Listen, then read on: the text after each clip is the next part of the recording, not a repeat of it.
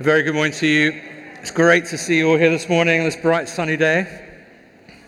My name's Neil. I'm married to the amazing Kate, and together we lead this amazing church with some incredible and amazing people in it, as you just heard. So um, we are very privileged. If you're new or visiting, you're very, very welcome. It's great to see you. We'd love to connect with you, so do chat with the guys on the welcome team. Um, Uh, if you didn't catch them on the way in, grab them on the way out.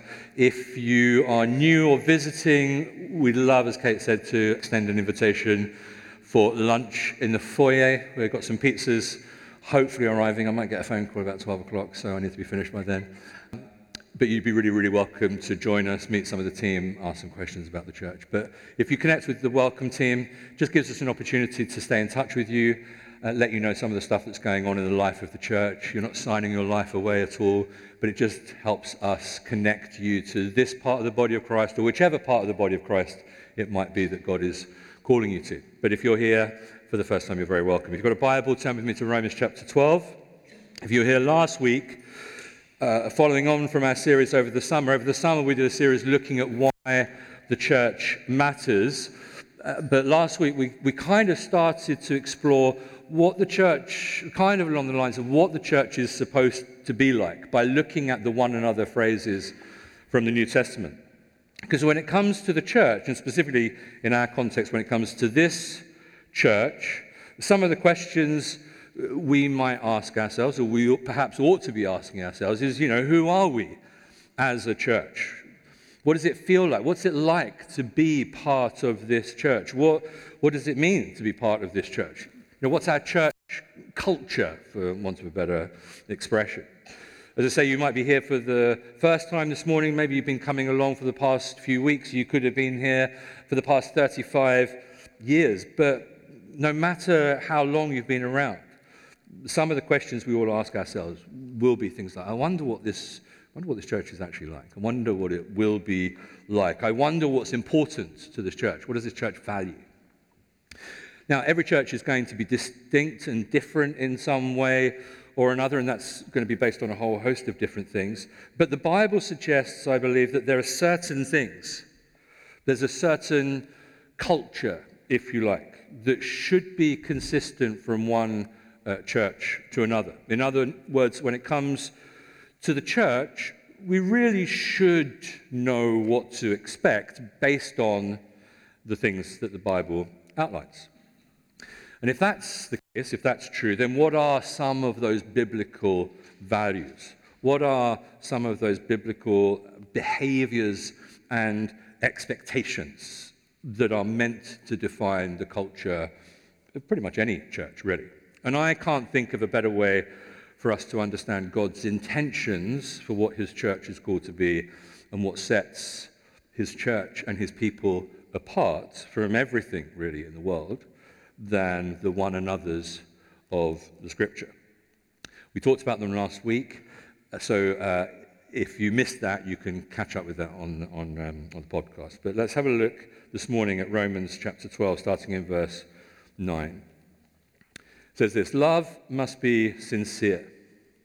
Hate what is evil. Cling to what is good. Be devoted to one another in love. Honor one another above yourselves. Never be lacking in zeal, but keep your spiritual fervor, serving the Lord. Be joyful in hope, patient in affliction, faithful in prayer. Share with the Lord's people who are in need. Practice hospitality. Bless those who persecute you. Bless and do not curse. Rejoice with those who rejoice. Mourn with those who mourn. Live in harmony with one another. Do not be proud, but be willing to associate with people of low position. Do not be conceited. Do not repay anyone evil for evil. Be careful to do what is right in the eyes of everyone. If it is possible, as far as it depends on you, live at peace with everyone. Do not take revenge, my dear friends, but leave room for God's wrath, for it's written, It's mine to avenge, I will repay, says the Lord. On the contrary, if your enemy is hungry, feed him. If he's thirsty, give him something to drink. In doing this, you will heap burning coals on his head. Do not, over, do not be overcome by evil, but overcome evil with good. Now, as we said last week, the phrase, uh, this phrase one another, it comes from the Greek word allelon, and it uh, somewhat unsurprisingly means one another, each other, mutually, reciprocally. And it, it occurs uh, a hundred times in the New Testament, and around 59 of those times are specific commands about how we are and how we are not to relate to one another. And at least 15 of these one another's are um, to love one another. And so that's what we're going to dig into today. And this passage that we're going to look at today, it, it, sort of comes hot on the heels of Paul saying in Romans chapter 12, verses um, 1 and 2 and 3, Therefore I urge you, brothers and sisters, in view of God's mercy, to offer your, your bodies as, living, as a living sacrifice, holy and pleasing to God. This is your true and proper worship. Do not be conformed uh, to the pattern of this world, but be transformed by the renewing of your mind. Then you will be able to test and approve what God's will is, his good, pleasing, and perfect will. And last week, just as we saw that the context for Romans 12 is Romans 1 to 11, so the context for our passage today are these verses from the opening uh, of the chapter, opening of chapter 12. And what we're looking at this morning is what does it look like to present our bodies as living sacrifices, holy and acceptable to God, which is our true and proper worship. And loving one another is a very good place to start. Both the Old and the New Testaments call us to love our neighbors. Jesus gives us very specific instructions, uh, gives very specific instructions to his disciples as to how they were to love and treat their neighbors, and not only the ones that they liked, but the ones that they didn't. The call of Jesus to love everyone, even our enemies is, is clearly laid out in the scriptures. In John uh, 13, verse 34, Jesus says, A new commandment I give to you, that you love one another. Just as I have loved you, you are also to love one another. And then John reminds the disciples of that imperative in, in 1 John 3:11, where he says, For this is the message that you have heard from the beginning, that we should love one another. And this whole idea of loving one another, it's woven throughout the entire scriptures. It's like a golden thread. It's not some abstract concept. It's a very practical reality in our day to day lives. Jesus says this in John 13, verse 35 By this, all people will know that you are my disciples, if you love one another. And so, as those who have received the abundance of God's mercy and grace that we talked about last week from Romans uh, chapters 1 to 11, as those who are now called to live the sacrificial and transformed lives that we see from Romans 12 1 to 3, we have all been called to love one another. And, and this loving one another, it's all rooted in God's mercy that we talked about last week from Romans 1 to 11. Someone once wrote that True Christians are a mercy moved, mercy carrying, mercy shaped people who live by mercy and who minister by mercy. And it's the mercy of God that we saw from last week, Romans chapters 1 to 11, that we have been recipients of, that we have all received in and through the person of Jesus, demonstrated by his life and his death and his resurrection, that lies at the very heart of the mercy that we are then to show others, the love that we have for one another, irrespective of who they are. And in Romans uh, chapter 12, verse 2, Paul is basically inviting us to a better way of doing life. He says this He says, Do not conform to the pattern of the, the world, but be transformed by the renewing of your mind. Then you'll be able to test and approve what God's will is, his good, pleasing, and perfect will. And then what he does, he goes on in, in verses 9 to 21 to, to illustrate, if you like, to unpack what this good, pleasing, and perfect will looks like when it comes to how we are to love one another. So that's all just preamble. Uh, what we're going to get to this morning is um, we're going to look at our need for transformation uh, when it comes to how we think about love. Then we're going to look at our need to practice uh, biblical love, and then we're going to look at our need to live in community with one another. So, why do we need to be transformed you know, when it comes to how we think of uh, love? Well, in verse 2, uh, Paul talks about how if we've received the mercy of God, that he's outlined in chapter 1 to 11, then we all need to be transformed by the renewing of our minds. And the truth is that in view of God's mercy, our minds could do with some transformation. I don't know about you, that's certainly true for me. And transformation is what comes from having our minds renewed by God. And one of the ways in which God, in His goodness and His grace, changes our minds and renews our minds and transforms us and changes the way that we think and the way that we behave and, and transforms us with ever increasing glory into the image of his Son, Jesus Christ, is by the power of the Holy Spirit and um, this funny little thing, the Word of God. And that's why this book, uh, with all of its challenges and difficulties, is absolutely central to the life of the disciple and the life of uh, the renewed mind and the transformed life.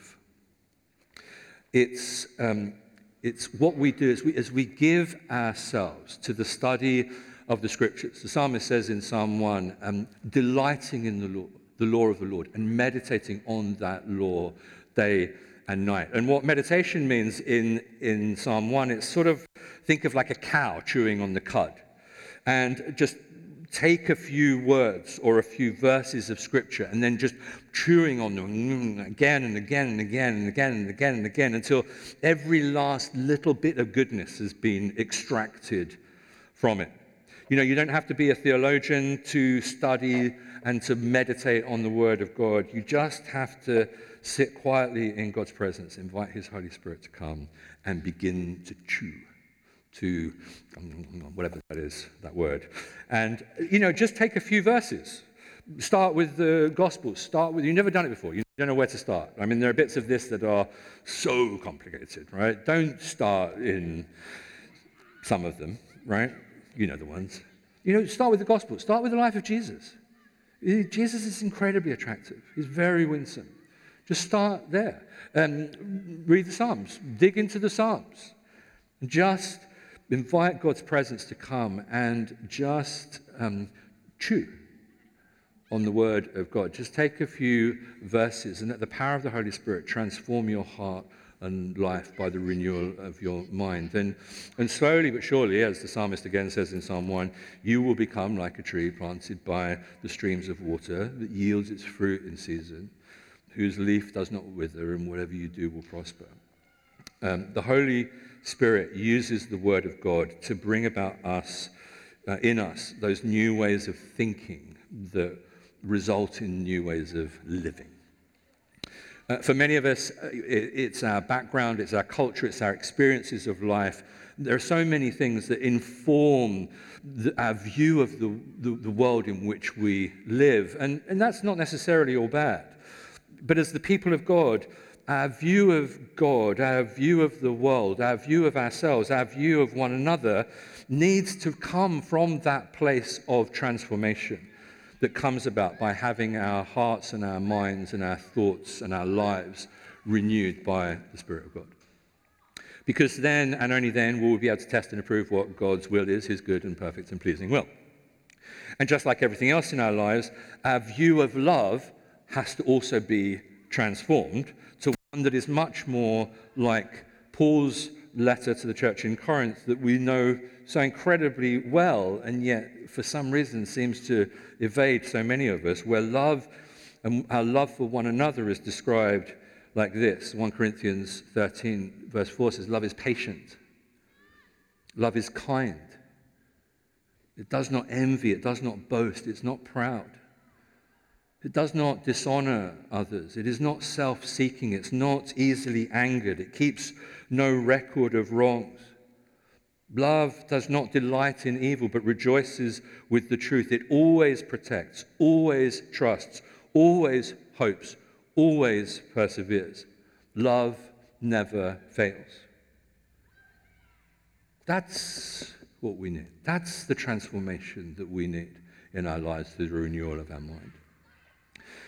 So, what might that look like in practice? How are we to love? And in these verses in Romans uh, 12, verses 9 to 21, Paul's kind of giving this sort of framework for what loving one another might look like and, and how our love for one another is to reflect the true nature of God. And I just want to, um, fairly briefly, as briefly as I can, pull out some of these for us to consider as we just think about how are we doing? How are we loving one another? You know, when we're thinking back to what's the church culture, what's it like to be part of this church? How does this church love one another? How do we love one another? And first of all, he says this in verse 9 love must be sincere. Uh, the way that we love one another, it has to be, it has to be real, it has to be genuine. And, and the idea here is essentially uh, uh, the way that we love one another is to be without hypocrisy. And as you probably know, uh, hypocrisy is like from the Greek word, and it was used to describe an actor in a play who would often be playing more than one role. And back in um, early Greek theatre, when the actor would change their role, what they would do is they would change the mask that they were wearing and swap it for a different one. And so over time, this Greek word took on an extended meaning to refer to anyone who's wearing a figurative mask and pretending to be someone or something that they're not. And what Paul is saying here when he writes, um, love must be sincere, is that the way that we love one another should be without masks. So many of us spend so much of our time, consciously, subconsciously, being different people to different people in different contexts. As we grow in our relationship with one another, we ought to be taking down those masks by the grace of the Spirit of God. When we love one another as we've been called to love one another, we're not to be like, you know, the Greek actors playing different roles and wearing different masks depending on what scene we're in. Love is meant to be sincere. And what this means is whether it's towards one another here in the church and the people that sat around you, or whether it's towards people who are outside the church, the way that we relate to people needs to be real and authentic and genuine. It needs to be sincere, rooted and grounded in the mercy of God, our love for one another needs to be sincere. And it's out of the love that God has shown us in and through his Son, Jesus Christ, that we are to love one another. So, love is to be sincere, is to be genuine without hypocrisy. Have a look at verse 10. Be devoted to one another in love, honor one another above yourselves. Loving one another means being devoted to one another, it means honoring one another. Um, you know, what does devotion, what does that mean? What does devotion look like? Well, just like being part of a family, it, be, it means being committed to one another, devoted, irrevocably given over to, is the Old Testament definition of devotion. And being committed to doing life together in the way that Dave and Sam were talking about, so that we can care for one another, we can learn to love one another. Amongst other things, it means bearing one another's burdens. It means um, bearing and with one another in love, forgiving one another, encouraging one another, praying with and for one another, and honoring one another above ourselves in both speech and thought. And with this phrase he uses um, of being devoted to one another, Paul is painting this picture of, of um, the love that exists in a family uh, as being key to sort of Christian uh, fellowship. And, you know, that's not always straightforward. Families are complex places, but the commitment to love remains. The devotion to one another, in and out of all of the highs and lows and the seasons that we go through with our siblings and our parents and in laws, and the whole gamut. Commitment and devotion lasts. And as we choose to be devoted to one another, our love for one another grows and deepens. Now let's have a look at um, verses 16 to 18. Live in harmony with one another. If it's possible, as far as it depends on you, live at peace with everyone. You'll have heard us say many times before that whenever you get this number of people, and actually much less than this number of people together, there's inevitably going to be some kind of conflict, some kind of disagreement that is going to crop up from time to time it's not a case of if, it's a case of when. So if you're new here and you're thinking, oh, these people are lovely, they all get on, yeah, they do, but um, it's not without disagreement. But these verses here in uh, Romans 12 are about what I, I think uh, these verses that we're looking at, 16 to 18, what I think Wimber, John Wimber, who founded this thing of churches called the Vineyard, used to call spiritual generosity.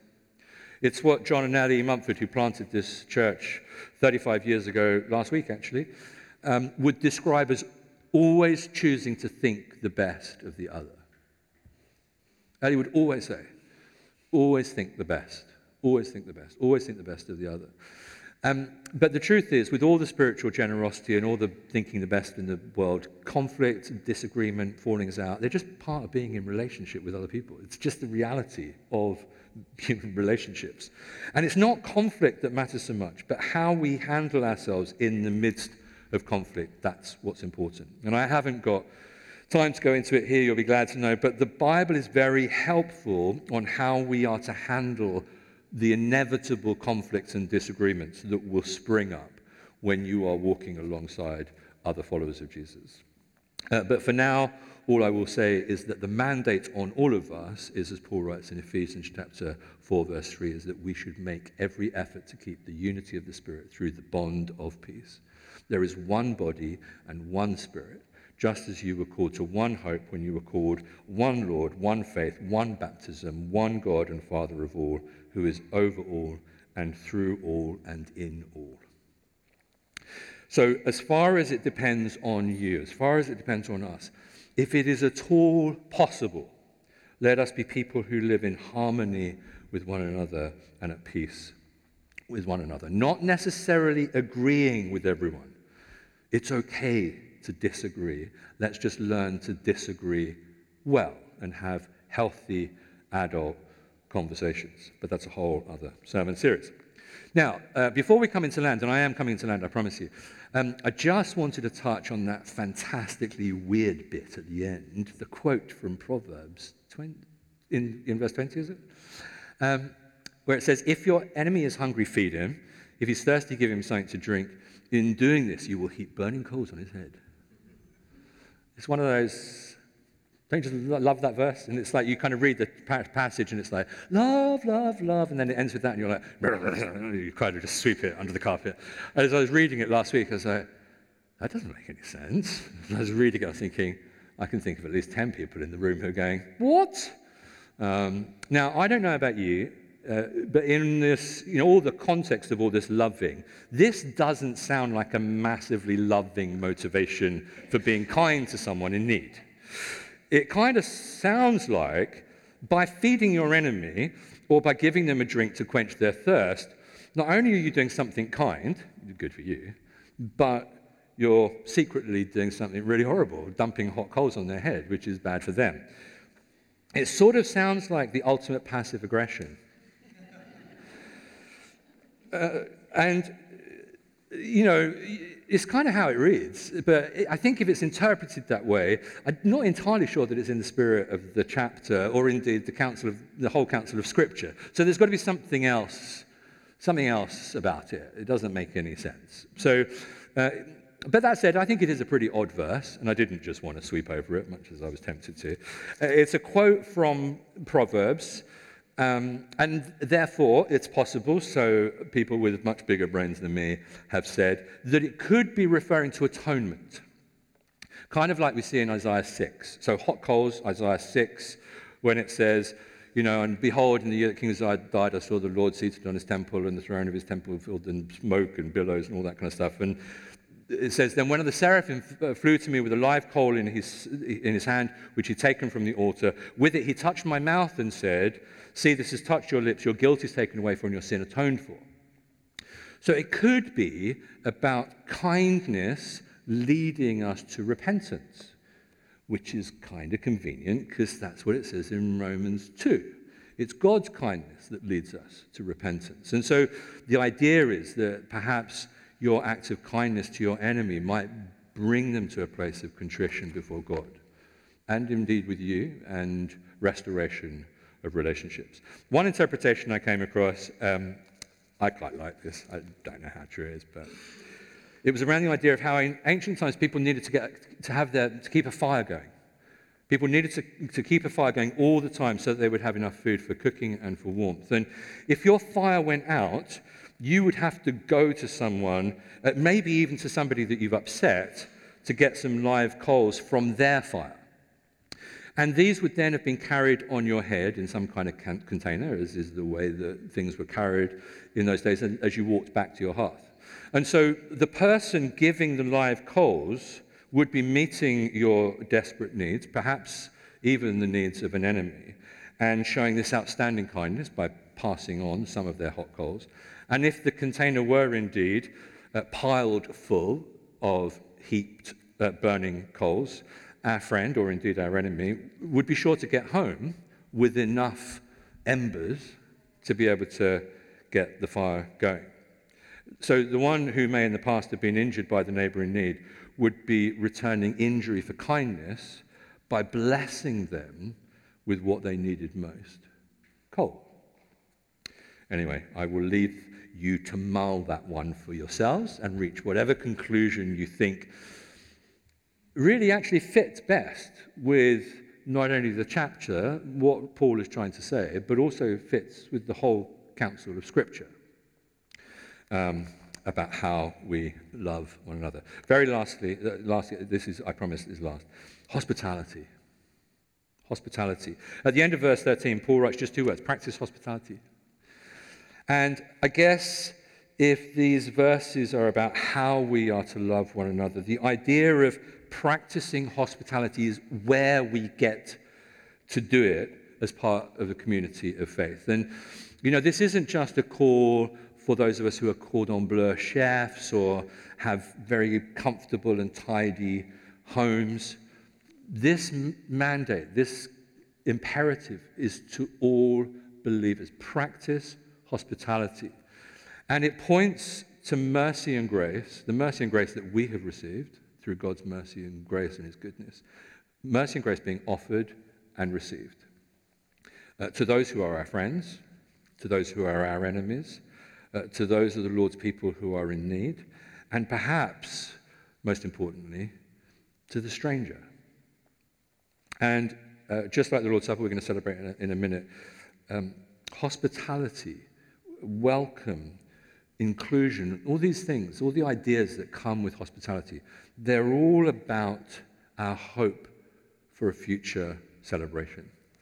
The hope that we have in Christ that we will all sit together with Him and with one another at the marriage supper of the Lamb. And one of the things I love about this verse, these two words, is that it says, practice hospitality. It's like, practice. You know, you don't have to be the hostess with the mostess. It's like, I get it, you're not very good at it. Practice, give it a go, try it out. And if we want to practice hospitality, we can all do that right here and now. We get to do this all of the time. There's not a moment where we're not able to practice hospitality. Um, and practicing hospitality is a massive part of what this is all about. It's what Dave and Sam and Carol um, were saying this morning about what our small groups are about. It's what about any gathering of the body of Christ is about. It's about loving one another in practice. It's loving our enemies. It's welcoming the stranger. And it's, it's here, it's in this space. It's at the beginning with the coffee, it's in the break, it's what happens afterwards in the prayer time, it's afterwards when you come for pizza or whatever. It's in our small groups, you know, which is why it's so incredibly important for every single one of us to be in a small group. Small groups aren't optional extras, they're not bolt ons, they are an integral and vital part of what it means to be part of this church. John Wimber, you thought I was mean. People used to come to John Wimber. John Wimber led the Anaheim Vineyard in, in California for many, many years, had about 6,000 people in it. And people used to come up to him and occasionally and would say, uh, John, can I have a word? And he'd be like, yeah, okay, well, you know. And, uh, and they'd start saying something critical about the church. You know what you should do, blah, blah, blah. And they'd start listing off, right? It doesn't happen here. It's amazing. I mean, it happened there, right? They were rattling off a list of, you know, what you need to do is what you need to do is what you need. And he'd just say, sorry, can I just interrupt you? And he'd say, you're in a small group. And they'd go, oh, no, no, I'm not. And he'd go, yeah, you're not part of this church. And he'd just walk off brutal. I would never do that. I would never even think it. Possibly. It's an integral part of what being the body is. It's, it's how we belong to one another. You know, the, all the language that we've been talking about over the summer about ears and feet and eyes, you know, an ear doesn't work, you know, when it's just on the side of the road. Over there, ears, not much cop. Feet, just over there,